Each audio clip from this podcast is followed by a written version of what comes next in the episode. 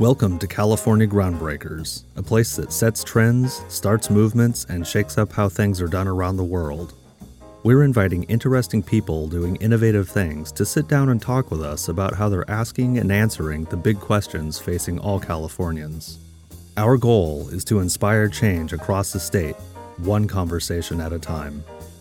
Election 2018 is in full swing, and now is the time to figure out how you're going to vote.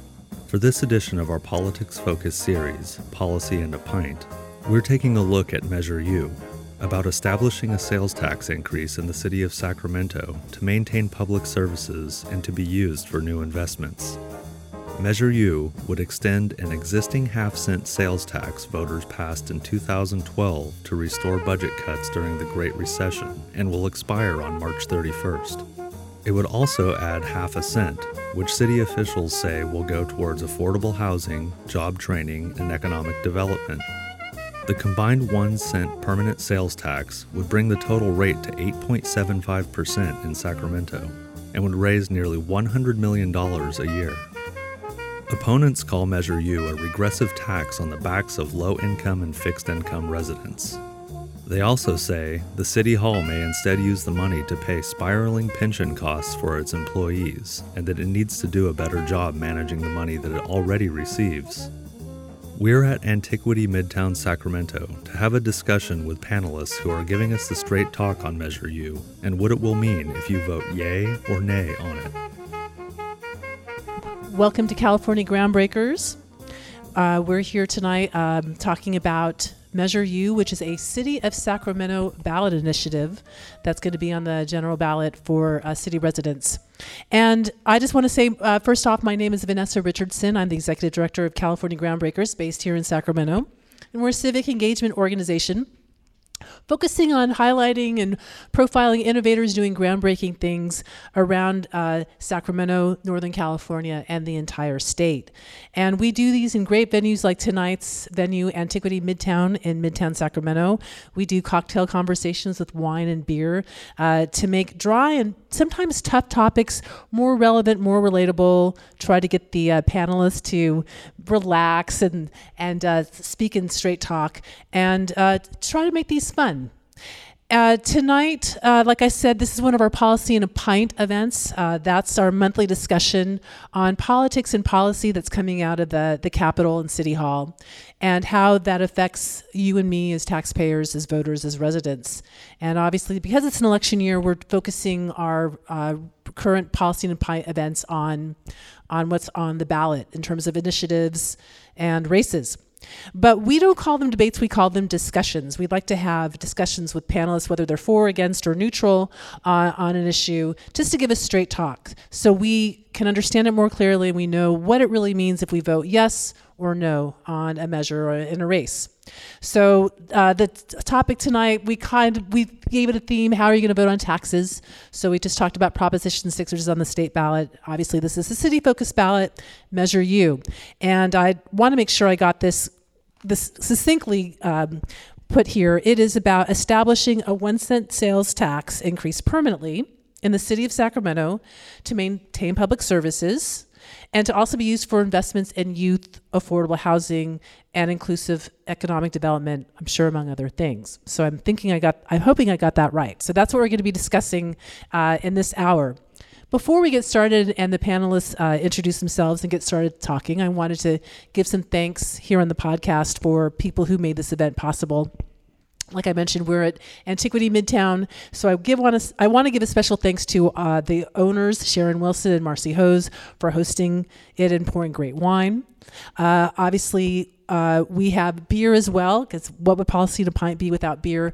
Ruhstaller Beer here in Sacramento has been uh, generously supporting us with donations of beer and, and beer sales. So I want to give a shout out to the owner, J.E. Paino. I also want to give a, vo- a, shout out to volunteers who are helping tonight. It's Rodrigo Ramirez. Thank you very much, Rod, for being here.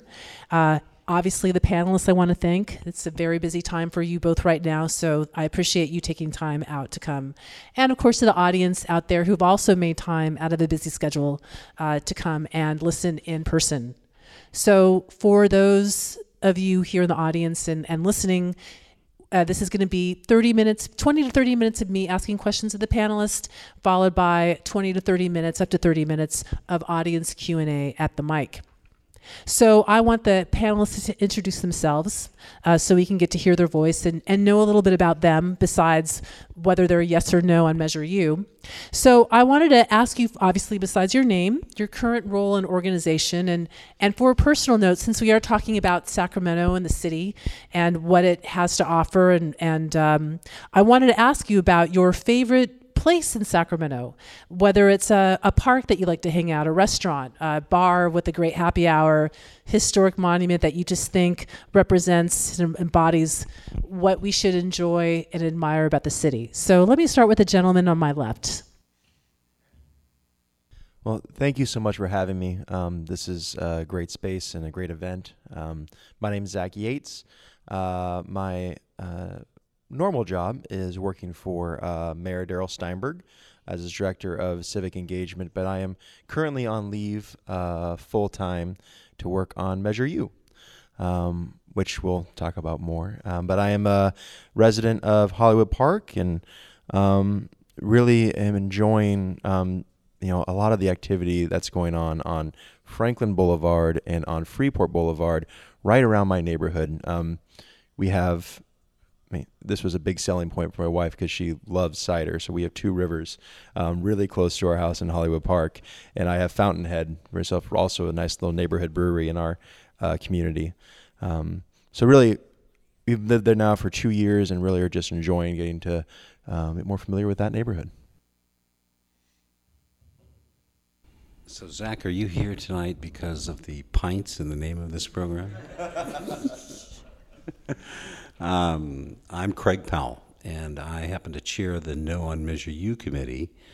I'm also the president of Eye on Sacramento, which is a local government watchdog organization and policy advisory group. And I'm a retired uh, attorney and a fifth generation Sacramentan, and I live in Land Park. And I suppose the uh, my favorite place in Sacramento is, is William Land Park itself um, I happen to head up the um, volunteer organization called uh, the Land Park Volunteer Corps, which deploys about 100 volunteers or, or more each month. Uh, and it's, uh, it's a labor of love for all of us involved. And we've had to really do that work because the city had, had fired and laid off half of all park workers during the last recession and never fully re- uh, restored those positions. Uh, and I enjoy a good beer along with Zach. Thank you for I'm, having me.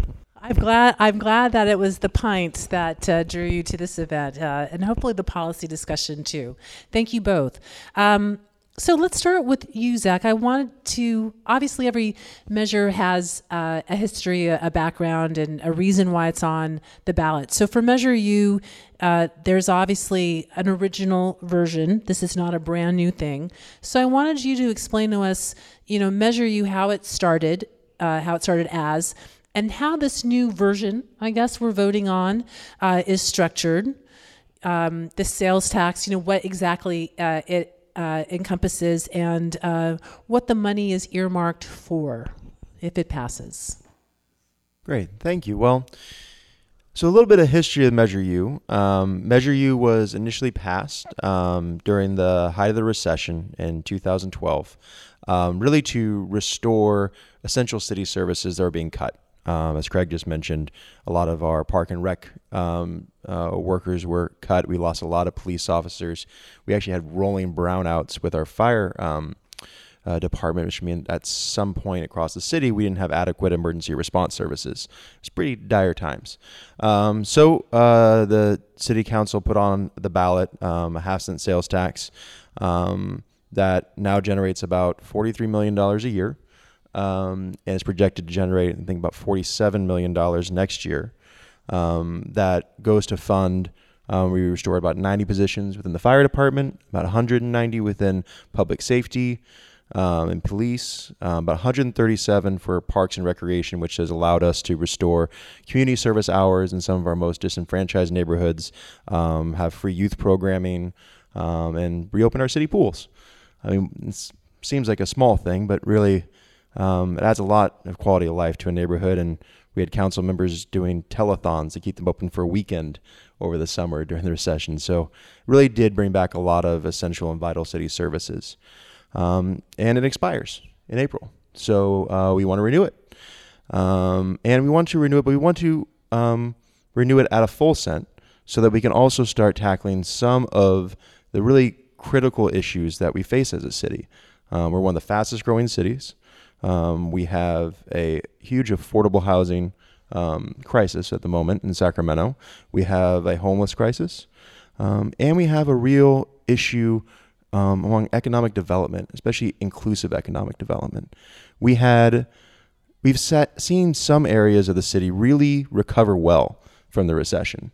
Um, but there are a lot of neighborhoods that are left behind and left out um, who haven't seen that same growth or recovery.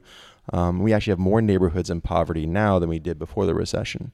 Um, so the idea is how do we connect the economic growth to those neighborhoods um, that aren't seeing that benefit and really invest in workforce development so that those youth um, are first in line for the new economy jobs we're trying to attract here.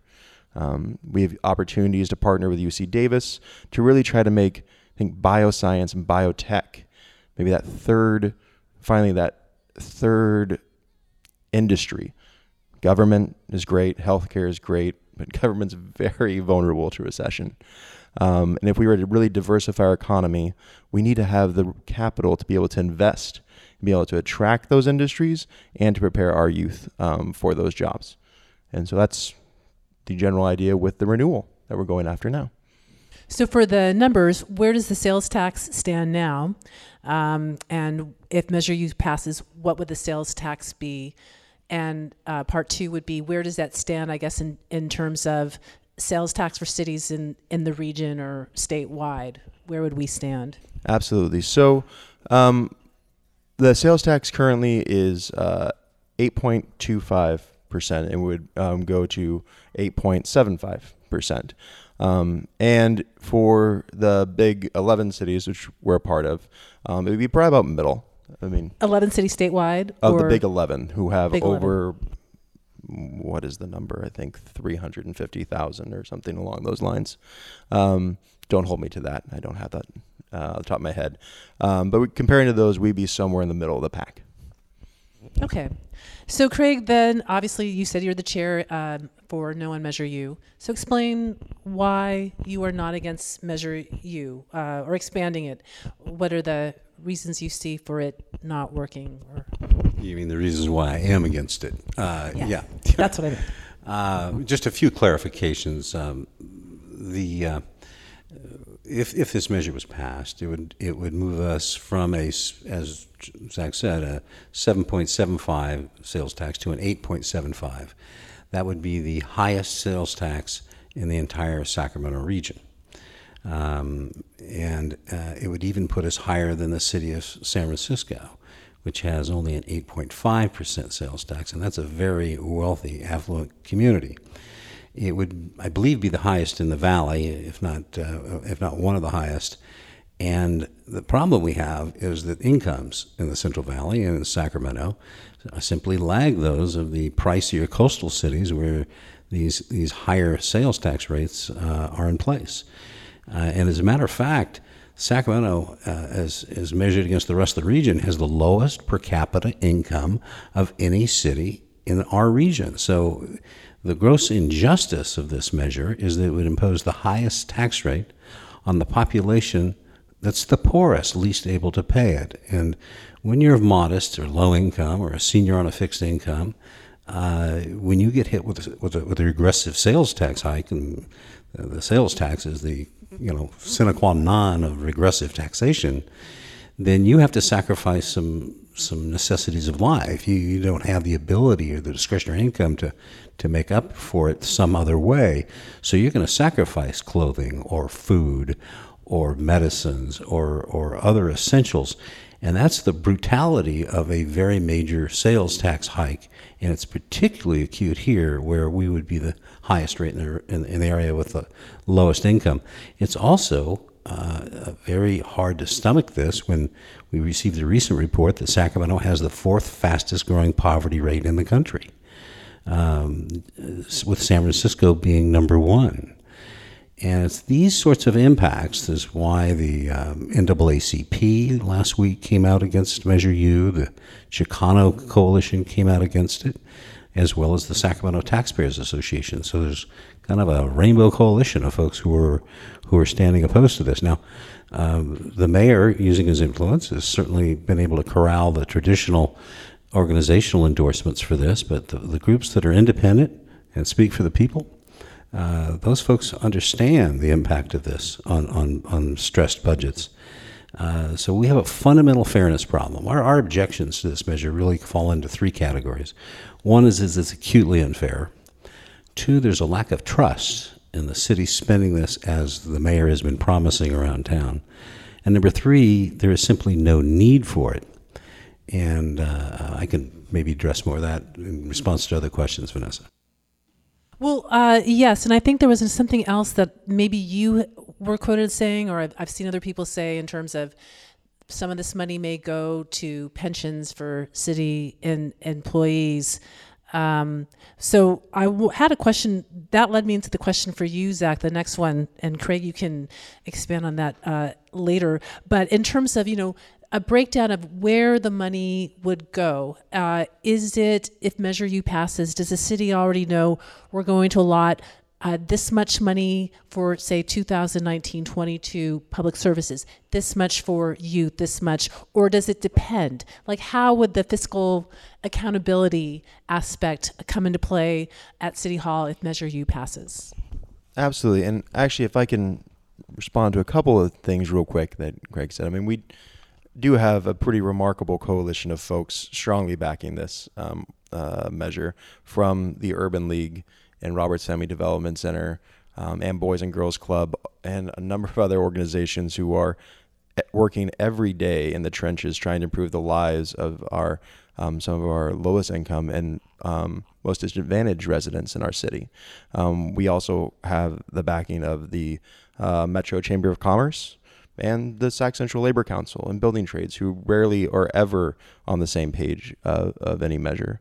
Um, we have the backing of Bill Black and a number of civil rights organizations, along with our Police Officers Association um, and Local 522.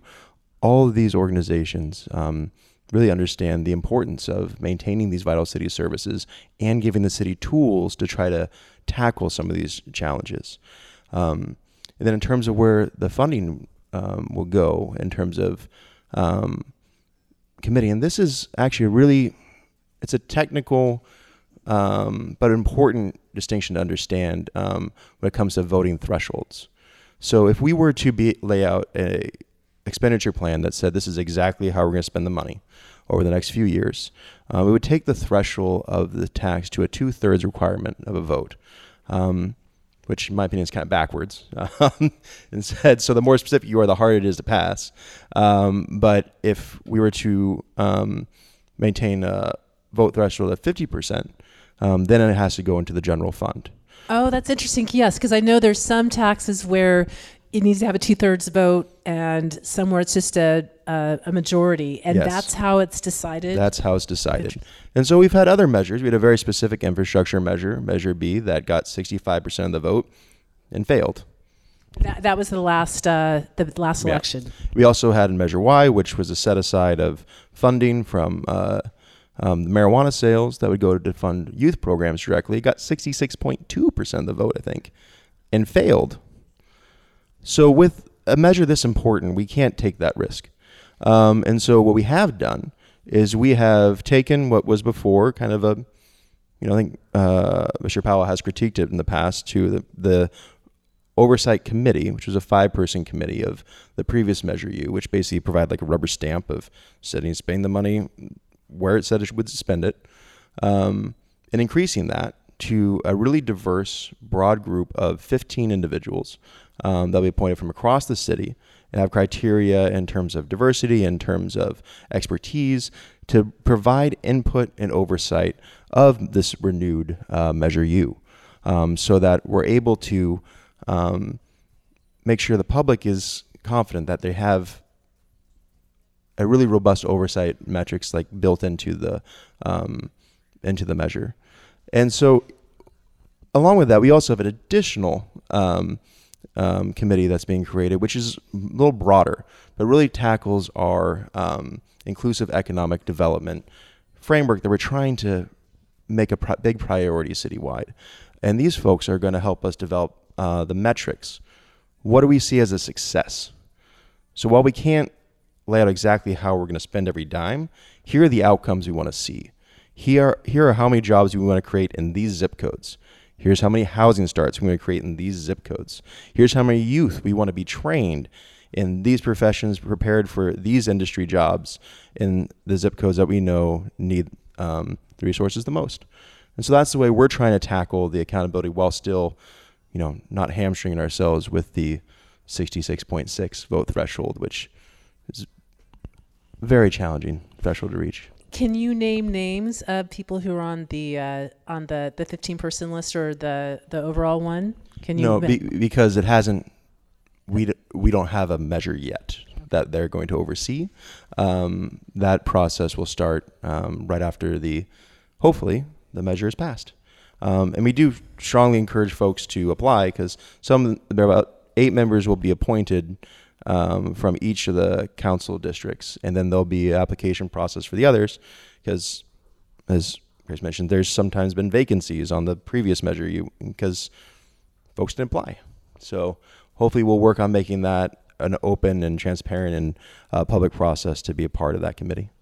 Craig, I can tell you want to respond. Yeah, there's a lot to unpack there. Uh, first of all, uh, the failure to to seek uh, pursue a special tax, which would require two thirds majority vote, means there's no legal obligation whatsoever of the city to fulfill any of the 15, with the last count, promises that the mayor has been making around town about how this money would be spent.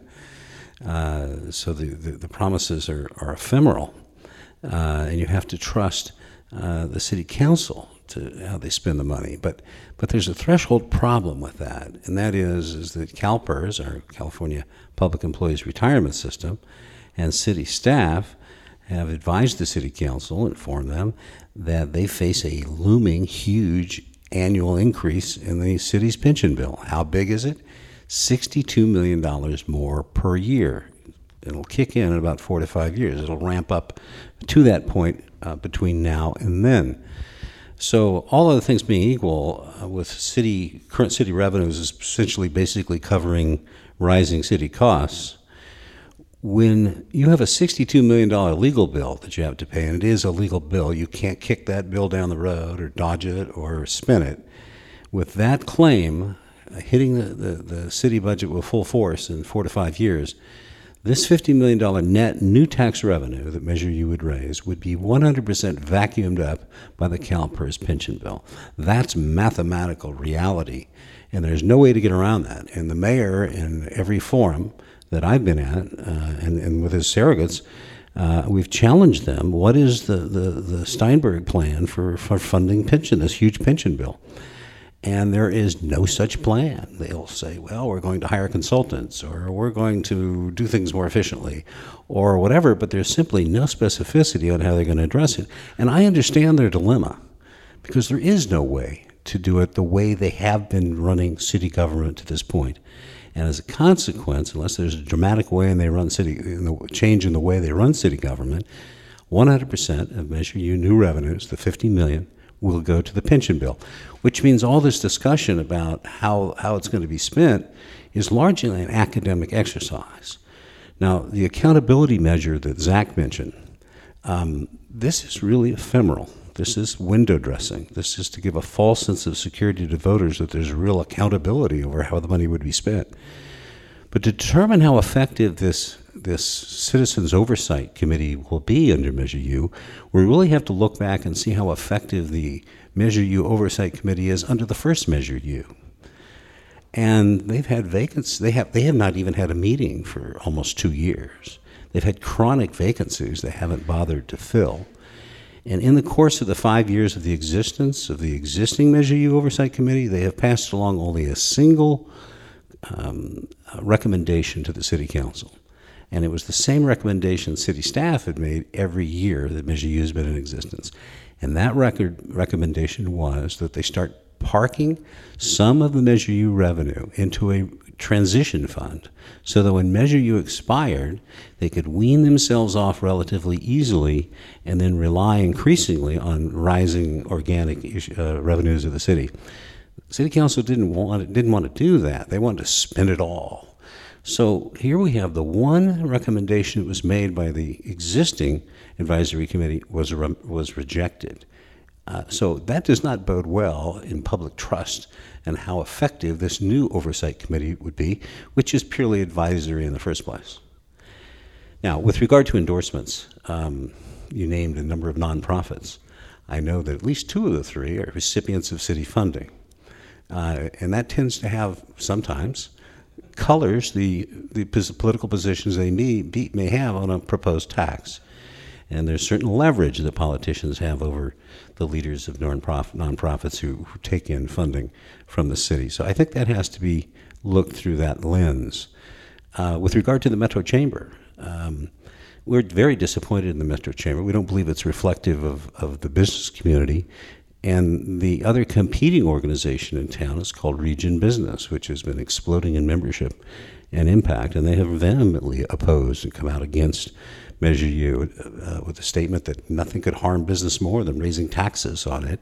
And we're very concerned about the impact on, on small business because it'll set up a 1% differential between the tax rate imposed on Sacramento merchants compared to what consumers will have to pay if they go across the river to West Sacramento or they go down the road to Elk Grove or up, up to Roseville, and particularly on big dollar purchases. So, uh, you know, we've already raised parking fees dramatically in Sacramento to help fund the arena. That's hurting Midtown uh, merchants as it's scaring away uh, buyers and consumers. Now we're laying on this additional burden. So it's harmful not only to residents, but to our business community, our retailers, which could have an impact on, on retail employment as, as, as well. So we have serious concerns across the board uh, on this. And, but, but really, the biggest one gets back to the pension bill. If you have a $62 million bill and you get 50 million in new income, and all other things being equal, what are you going to do? How we know where that money's going to go, and my feeling as a longtime Sacramentan is there's going to be a tremendous sense of public betrayal when this reality confronts the city if Measure U passes. Now, there's a plan B that I think everyone needs to know. It was mentioned in the Sacramento Bee the other day by Jay Schenirer. It's been mentioned by Jeff Harris. These are city councilmen. That's right.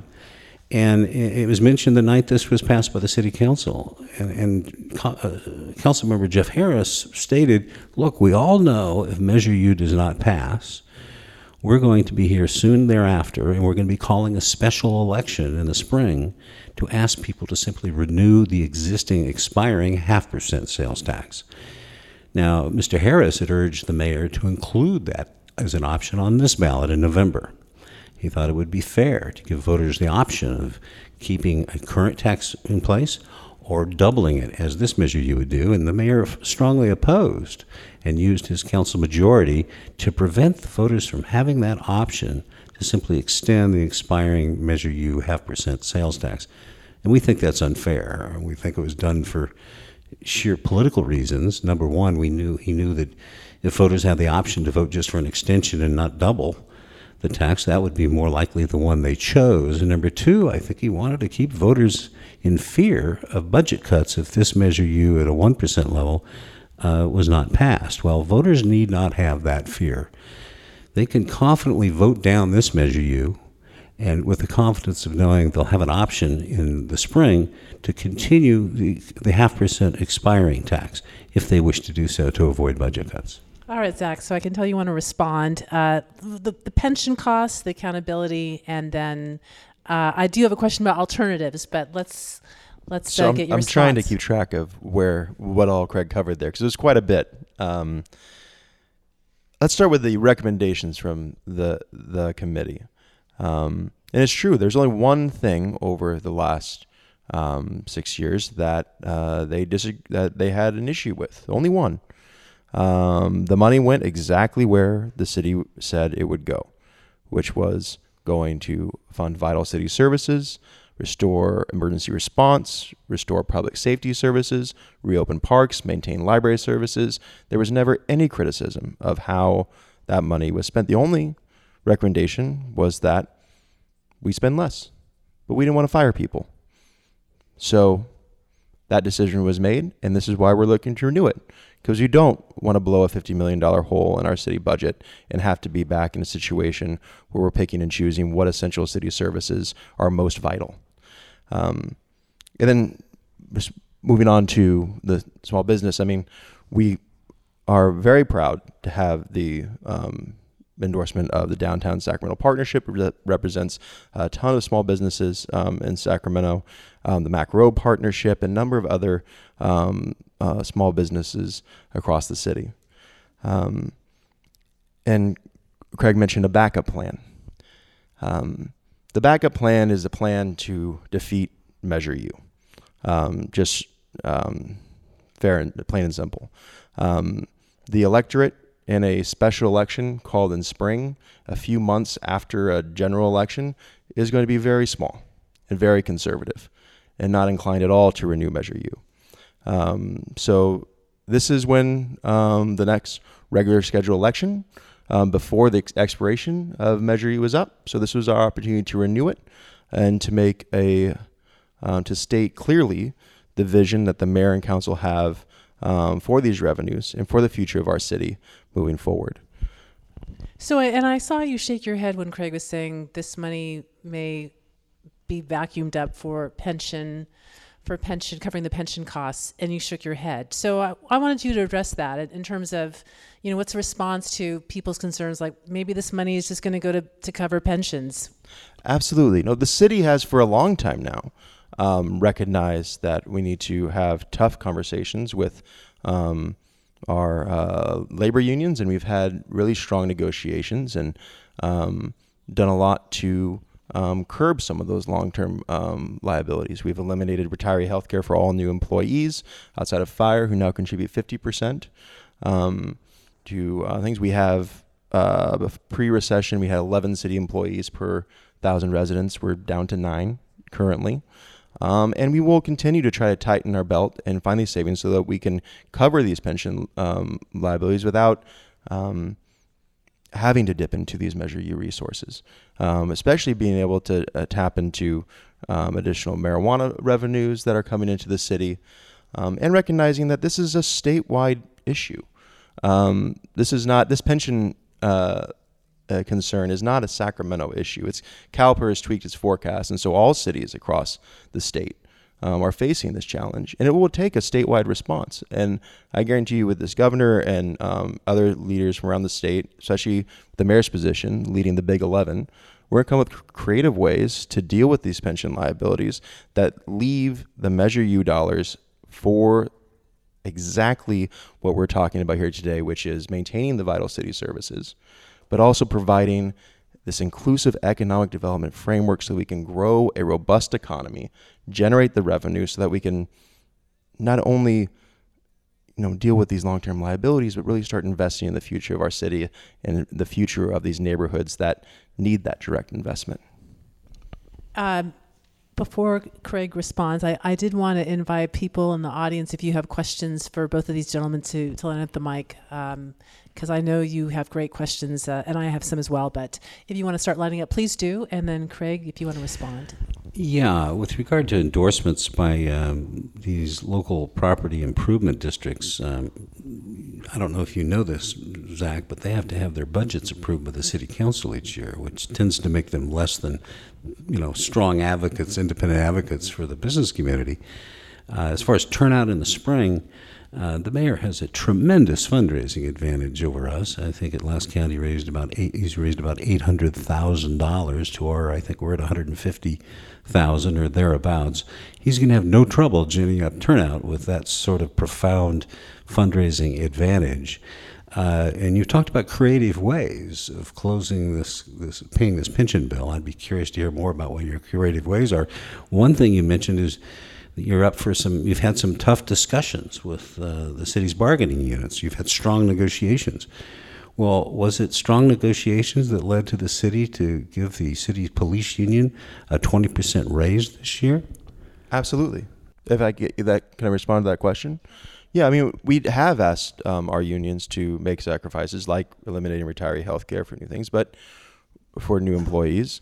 But our police department was, and it's well documented, their salaries were well below our surrounding cities, and we were hemorrhaging staff um, to other um, cities who were able to offer better packages. And so, in order to retain, especially um, this really critical time, to retain senior level staff who we've invested a ton of resources in training, um, and crisis intervention training, and um, and all other levels of training that our police department gets um, that makes them very valuable to other departments surrounding us.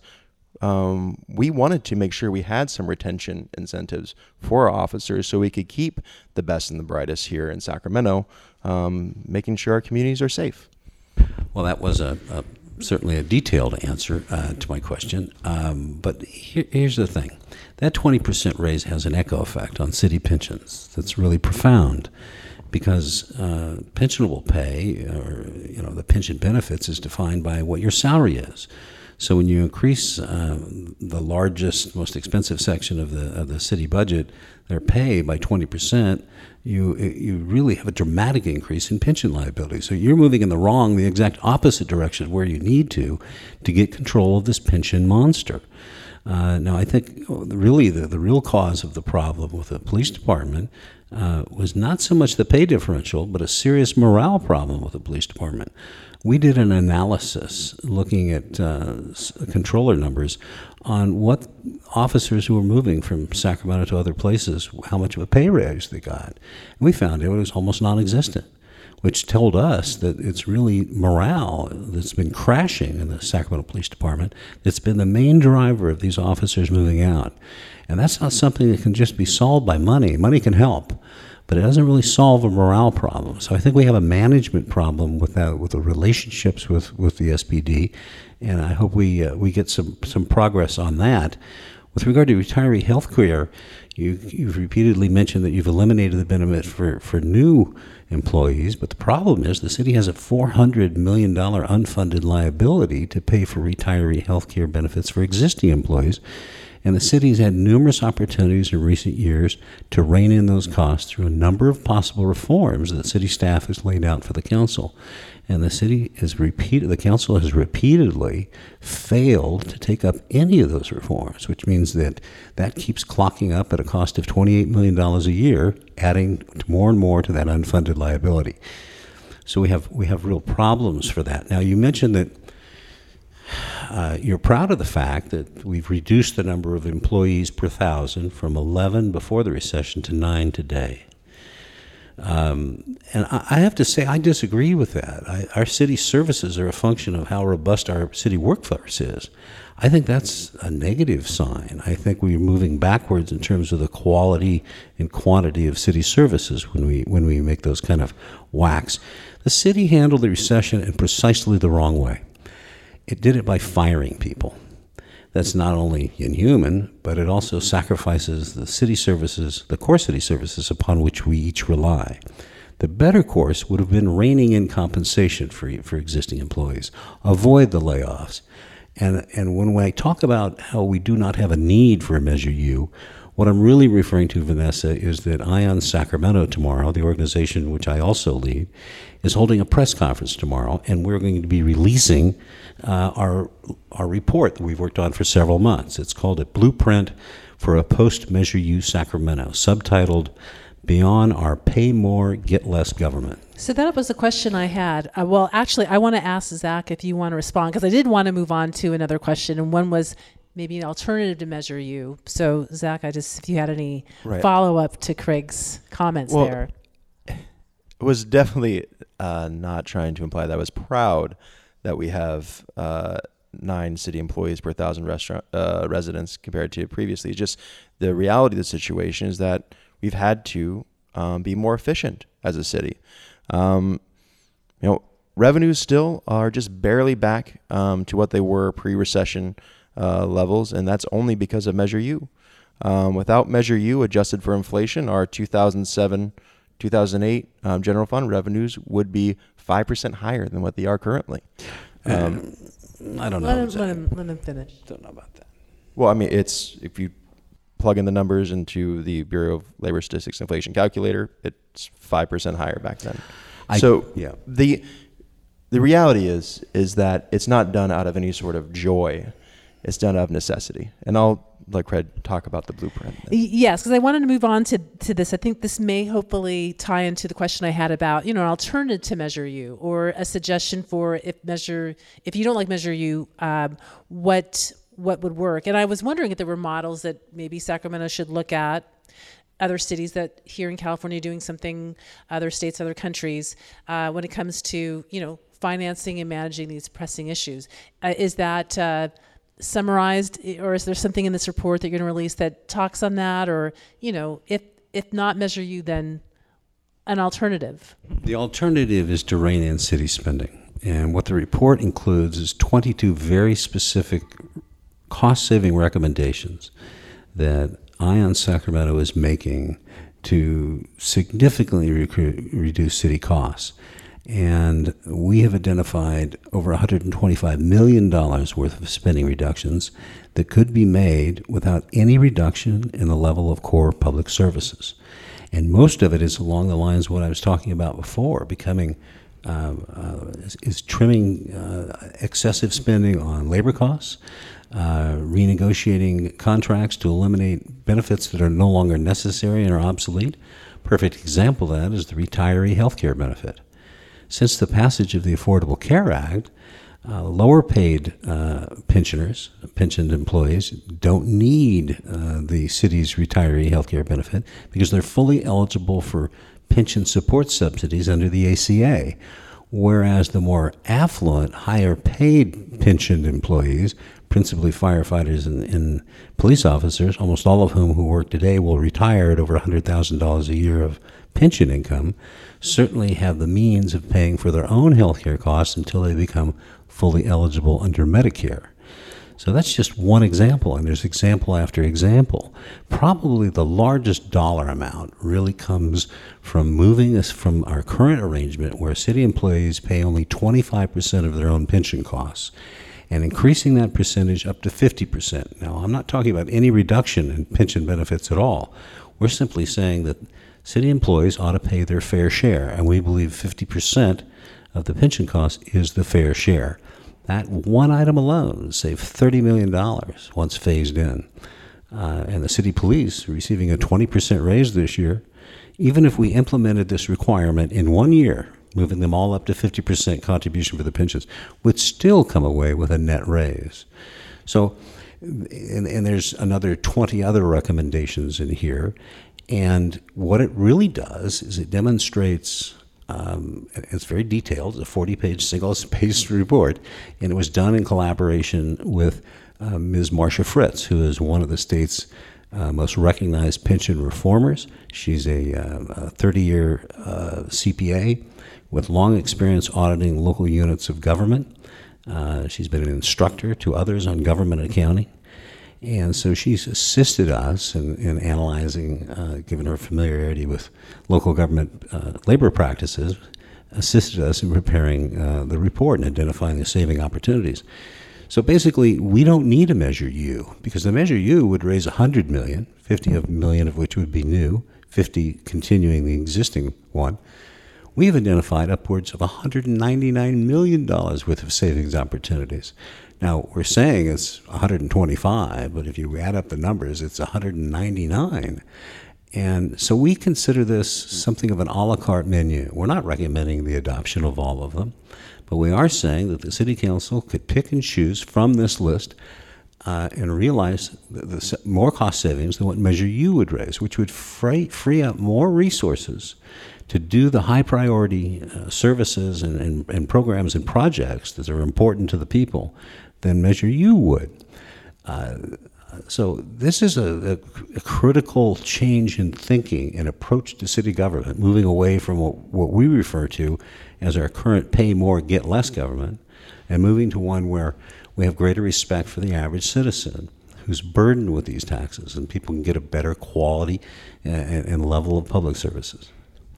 Okay, and then yes, obviously, when this report comes out tomorrow, we'll we'll link to it and and make it uh, widely known. So, Zach, your response? Yeah, well, I also look forward to reading this report. I've been looking forward to it for months since it was said to be on your website months ago. Um, the uh, and I understand why it's taken so long to come out um, because 125 million dollars is 25 percent of our general fund revenue. The idea that we could remove 25 percent of our general fund revenue and not impact city services is baffling, to say it gently. Um, so we do look forward to to this as well, I'm sure, and you know maybe there are great recommendations in there. Um, but the reality is, is that we can't flick a magic wand um, and and have these uh, negotiations um, go away, and we can't flick a magic wand and break promises with people we've made promises or who work for the city for uh, dedicate their lives to our city. So we look forward to the, to looking at this report and um, diving into it um, alongside you, Craig. And I guarantee you, there are no magic wands in it, Zach. So I had a question. Obviously, there's a lot, I don't want to say in the weeds, but pension costs and public services are a big part of spending, and, and uh, obviously there's a lot behind it. Um, I wanted to ask about the, the other um, areas that the city would like to, to, tackle. Obviously, you were saying, you know, affordable housing is a big deal, homelessness is a big deal. Uh, youth, I think I, I saw youth and uh, economic development in underserved neighborhoods. Are there more specifics about um, those four areas that, you know, if there's money to cover it, that the city would do? Specifics for those, um, you know, that could be realistically met or done. Yeah, absolutely. Um, and I think I like appreciate the way you said that. I know Craig said 15 promises that the mayor has made. There's four really specific areas that we want to focus on um, with additional revenue, and that's um, dealing with homelessness um, and our affordable housing um, crisis, um, investing in um, inclusive economic development, and then workforce development and training for our youth to make sure that they're in line for those jobs. And that's we can talk specifics about what we've already been trying to do in terms of investing in youth and workforce development. Um, Mayor's launched Thousand Strong, um, which is connecting youth to year-round paid workforce experiences um, in their junior and senior years of high school, trying to really develop those career pathways and work experiences for youth. Um, but that's a it's a huge lift, and it's a big um, sort of paradigm shift for um, businesses to understand the value of investing in a 16 or 17 year old and, and, getting them engaged in workforce development in high schools. Um, and so that's definitely a program that we can expand and, and work to um, support our, um, our, nonprofit community and others to really invest in workforce development and training. Um, and then in terms of um, dealing with affordable housing, um, as I'm sure Craig likes to mention, building affordable housing is incredibly expensive in this state. Um, and we need to be able to be creative in what we can, the tools at our disposal in order to build more affordable housing. Um, there's a number of, um, well, I should not a number, a couple initiatives on um, the ballot, which we think will pass, that will be um, providing a lot of state funding Proposition one and two, which yes. we did do policy and appliance on last yes. month. Good.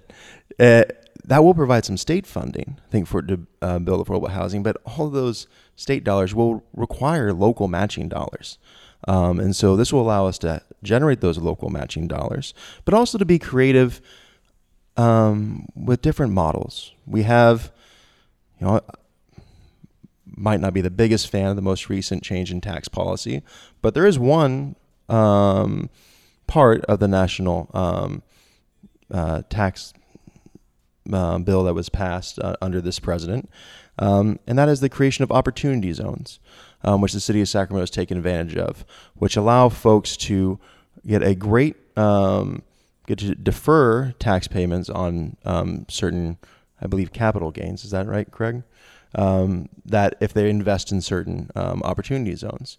And if we're able to use some of these dollars to potentially buy down further the um, interest rate, we can make these areas really attractive um, for developers to put uh, private money into these areas with the requirement that those monies be used for affordable housing.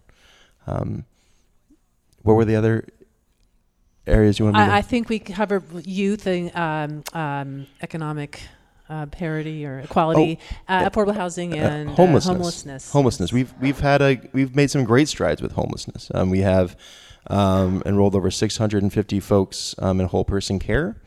Um, we've moved um, 450 folks into uh, permanent housing solutions. a lot, majority of them through our um, triage shelter, and that's great but we need to translate hundreds into thousands because that's the reality of our situation. Um, and there's some really interesting models. I know Craig will uh, mention a, a, model in Texas that I think is definitely worth exploring. Um, but we have a lot of access now to resources for services for folks. We need places for folks to be able to transition into permanent housing. And our housing stock right now is just so tight um, that those locations are really challenging to find. So as we build more permanent supportive housing options for folks, I think we're gonna have a lot more success transitioning people through our triage shelter into permanent housing. So Craig, yes, those four areas that that Zach just that Zach just uh, talked about, where the measure U money would go. Your thoughts, you know, feasibility, ones that you think are good ideas, or what's your comments on? These are all extremely important issues um, each and every one of them. But we have very grave concerns with how they're being pursued. Uh, the homelessness issue is a, is a huge, and, and the problem's not getting better, it's getting worse. Anybody with eyes on the street can see that, on any neighborhood in Sacramento can see that in the two years that uh, the mayor has been in office, it's not getting better. Now, when he began his term, he said, "Hold me accountable. If I haven't reduced street uh, homelessness by 2,000 people by the end of my second or third year, hold me accountable." I'm not sure what he means by hold me accountable, but I think the only way he's going to achieve that goal is if he buys every homeless person a bus ticket on Greyhound out of town. Uh, and there's a fundamental problem in the approach to homelessness and that is is that there is too little focus on helping these people reach transformational change and too much in just immediate uh, uh, relief. And immediate relief is vital, don't get me wrong, but we do not have a good plan in place to intervene and help these people change their lives. The Whole Person Care Program, $64 million federal program to, to connect people up with health care, mental health care. But you can't do that when people are living under a bridge. That's not an effective way for change. And that's why I uh, previously cited this extraordinary example, this facility in San Antonio, Texas, called the Haven for Hope, which handles 1,600 homeless people uh, every night. Half of them in an outside courtyard, pretty much bare bones, but it's low barrier. You can come in intoxicated. It's safe. They'll give you meals. You can wash your clothes. You can take showers. You can get uh, triage medical attention. And then for those people who are ready to make change, they can transfer over to the other side of the, the wall, if you will, to what they call the transformational campus, where there's this amazing concentration of homeless services, all organized by, uh, by, by patient management systems that are truly remarkable under nonprofit leadership, but a partnership with local state uh, governments. Uh, it was built for a $20 million cost uh, and operates on an annual budget of $20 million. Well, we've run the numbers here in the city and county of Sacramento, and we project over the next three years, city and county governments combined uh, will spend an estimated one half a billion dollars on costs associated with homelessness. That's about 130 million a year. So we're talking about just a small fraction of that to build what would be the largest uh, homeless facility in California, and and, and and and a tiny fraction of that to operate it each year. And in San Antonio, the results have truly been breathtaking. It has brought down street homelessness, the count of homeless on the street, by 85% in its first year of operation. Now, we've had two county supervisors take tours of this facility along with their homeless services staffs. And we really urge city politicians, the mayor and city council members, and their homeless people, uh, staff, to, to, to go as well. This is the, the sort of change that can affect people's lives. We need to get them to the point of independence because there's no f- humane or fiscally viable way to build all the permanent supportive housing we would need to house these folks uh, if they remain in a permanent state of dependency. We think it's inhumane to do that, and we think it's crazy economics. So, okay, Zach. I just, I mean, what Craig described is exactly the model um, that we're working on and implementing through our triage shelter, and it is a very effective model. Um, I mean, we've spent, I think it was five million dollars of city money. We're getting that um, up and running, um, and, and thing, and we that's pretty much all we've spent. We've leveraged that and gotten a lot of money from the private sector, from healthcare, and that federal grant, which is half federal, half healthcare, not city resources, um, to get whole person care up and running, so that we could really do this really intensive outreach and stabilize folks. Um, and it's a phenomenal model, and I think it really will work. We just need to work on expanding it, making sure we can reach more folks. Um, I think there are a lot of people that we can reach, but not everyone is going to be able to flip a switch Uh, a become. quick, sorry. no, I'm, I'm sorry. I, I would say, Craig, I, I can tell you a quick rebuttal, and then I want to move on because Sure. time is flying. Sure. Um, the homeless facility in Sacramento you alludes to is a city-operated winter triage shelter in North Sacramento. It houses about 200 people. It Vol- has uh, sorry. Volunteers of America operates it. Uh, uh, well, okay, it, they subcontracted it out uh, at the city's expense. The uh, the fact is is that there's very very limited uh, services for the homeless. In the Haven for Hope facility in San Antonio, there are 60 to 70 nonprofit homeless service agencies that are co-located on staff. It's truly remarkable, Zach. If you ever get a chance to uh, find yourself in Texas, go down and take a look at it. It looks like a junior college campus uh, and it is immensely popular with with the population and, and funders down there. And uh, and I think we're going to hear more of that. I mean, I really hope that these policies work. We all do, but I'm not terribly optimistic about it. And while the mayor pursues these um, policies, then we'll we'll work in the background, if you will, trying to build support for, for an alternative if these fail to, to realize the the benefits that we hope they all do. So I have a question about um, that that that ties into a, question. One of the reasons why we put this this evening together talking about uh, taxes is there was a very interesting op-ed by Erika Smith at the Sacramento Bee um, in August about you know residents losing trust in government to do what is right. You on a, on a federal level, uh, state level, local level, um, and I guess she, to paraphrase, it's like it seems like Measure U could be a slam dunk, but it was interesting how there are some uh, organizations that have uh, spoken out against it. So I was thinking that's interesting. To me, it's um, in California, you know, everyone realizes homelessness, housing crisis, but then who pays for it? So I guess my question, that my uh, question would be, you know, how does Measure U um, and I'm going to start with you, Zach, in terms of, on one hand, the government is responsible for handling these big issues. You know, you have to come up with uh, uh, solutions for homelessness, and you have to be a big part of affordable housing and infrastructure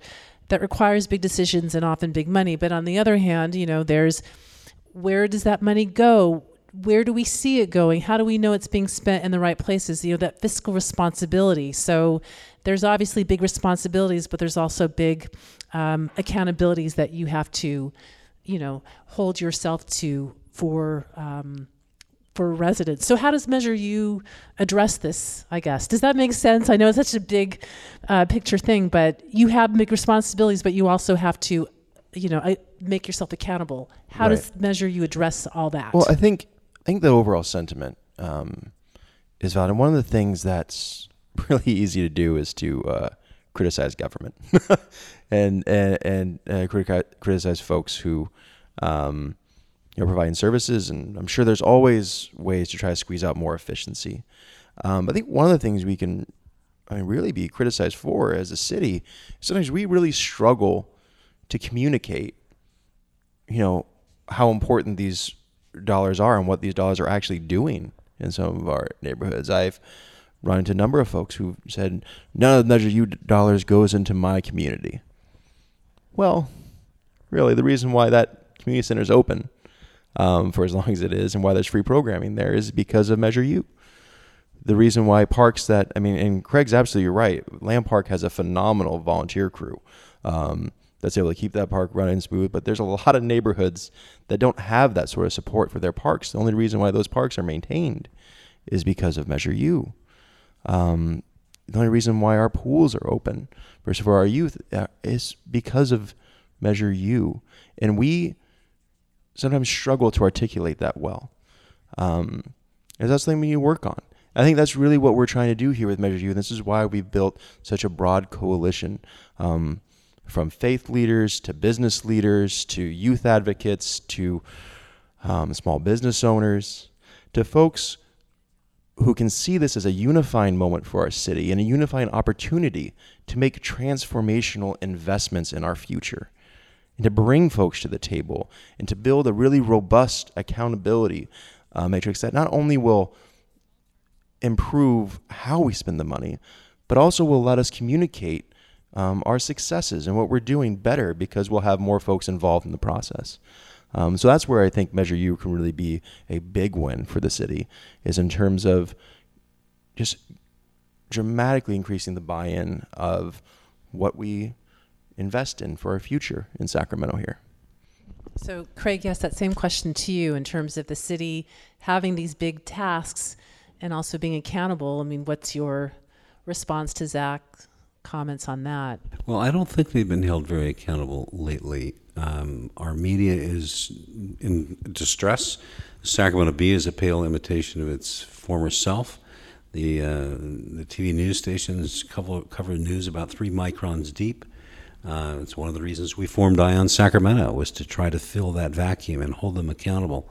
Um, um, but you know, there's certain things government does well and, and, or can do well, and others where it's not so good. Um, and part of the problem, I think, is that um, previous mayors and this mayor as well tries to the, define the city government as a full service city. And I'm sorry, but you can't do everything well. And we are a strong believer that they ought to focus on the core critical uh, services and do them excellently. Uh, we believe that's the smart way to do it. Let's, affordable housing is a perfect example of that. Sacramento's current affordable housing project that's under construction is called the Twin Rivers Public Housing Project on Richards Boulevard. Huge. I think it's 450 units. And when the, the fully loaded costs, including all the offsite amenities, are added in, this will cost $636,000 for every apartment building unit to build that, that will be built. That's not a house. We're not talking about mansions. We're talking about apartments. $636,000. You know, the governor one time, this governor, said something really profound. He said, There's not enough money in the world to build affordable housing at taxpayers' expense at these rates. And so that, that's, a, that, that's just a fiction to think that there's enough appetite for the tax levels required to do that. What's critical is we have been killing our housing market and we've been killing housing construction. And the fastest and easiest and least expensive way to get out from under that problem is to put a moratorium on the very heavy impact fees that are, we charge developers to build, which in this county range from forty-five to ninety thousand dollars per home before you turn a spade of dirt. If we were to use some of these cost-saving uh, recommendations from this report to free up resources to to uh, to to put a moratorium on those fees, and frankly, the city doesn't collect that many fees because there's not much being built. That could restart uh, building. That's what a local government can do. We can't change CEQA laws. That's over here a couple blocks away. Yeah, but we've we can heard do that. all this in so Of- many other of course. groundbreaker events. There's so much. It's so yeah. much. But I guess in terms of, um, I, probably should wrap it up because I know we're we're we're getting past the hour mark. But but I'm going to start with you, Craig, in terms of you know if Measure U, and I'll flip the question for Zach. If Measure U passes, what would happen for better for worse? What do you want uh, us to know with the ballot about? If Measure U passes, this is what happens. If it doesn't pass, you know, what what would happen? If it passes, the money will be vacuumed up for the city's uh, uh, looming pension bill. Uh, the voters will feel very disappointed and they'll really feel betrayed. And all we'll do is paper over the problems, the fiscal problems of the city for a few years, and they'll be back in a couple of years, two to three at the most, for another tax hike. Um, because the problems will simply get worse and worse and worse. If we turn down Measure U, then they will be faced with the prospect of having to exercise a little bit of fiscal discipline. And the mayor said a good thing. He said, You know, when I was in the state senate as the leader of the state senate, I had uh, a lot of experience cutting expenses, uh, costs during the recession. Well, you have to ask yourself, why did he do that? Did he do that because he wanted government to be more efficient? No, he did that because he was forced to do so by the economic realities of the recession. Turning down this request for $100 million in taxes is the equivalent of telling our city government, okay, this is your own personal recession down there. You have to rein in expenses. You have to develop cost consciousness for the first time in a long, long time. And our fondest hope is they pick up a copy of our blueprint and start thumbing through it for ideas because there's a load of them in there. Zach, last word. If Measure U doesn't pass, what would happen? Uh, uh, we know what would happen, you know, in your view if Measure U passes. But for better or for worse, Measure U passes, Measure U doesn't passes. What do you want us to think about when we're looking at our ballot on that measure? Well, I mean, this ultimately comes down to what level of service um, folks want from their local government. And if Measure U doesn't pass, we blow a $50 million hole in our budget, and we have to have a lot of really tough conversations around City Hall about priorities. But I don't want to make this a scare tactic. We have so many positions relying on this. And I could list off all these positions that are in jeopardy if it doesn't pass. Um, that's not what this measure is about. This measure is about the future of our city and what we want to invest in as a city and how we want to tackle these challenges of a growing city. Um, I was very happy to come back to Sacramento, um, to buy a house here in Sacramento, uh, to really see my future as raising a family here in Sacramento because I know we are an optimistic, forward looking community that really wants to tackle these big challenges as a growing city. And Measure U gives us the capacity and tools to do that. Um, and I really hope folks do join this broad coalition of community leaders and vote yes on Measure U. Well, we'll see what happens in less than a month. Uh, but I want to say thank you both for coming to talk about Measure U. And uh, thank you, audience, podcast listeners. Um, we'll definitely uh, put a link up on on the Eye on Sacramento report. We'll put this podcast up and uh, and we'll see what happens. But thank you both. Thank you all for attending. Thank you, Vanessa, very much. Thank been you. a pleasure. You've been listening to California Groundbreakers. Tonight's Policy in a Pint conversation was held on October 15th, 2018, at Antiquity Midtown in Sacramento. Many thanks to our panelists, Craig Powell and Zach Yates, for joining us. Thanks to Sharon Wilson and Marcy Hose, owners of Antiquity Midtown, for hosting us. Thanks also to Rodrigo Ramirez and Caleb Clark for helping put on this event. And of course, thanks to you for listening. Find out when our next event is by going to our website, californiagroundbreakers.org.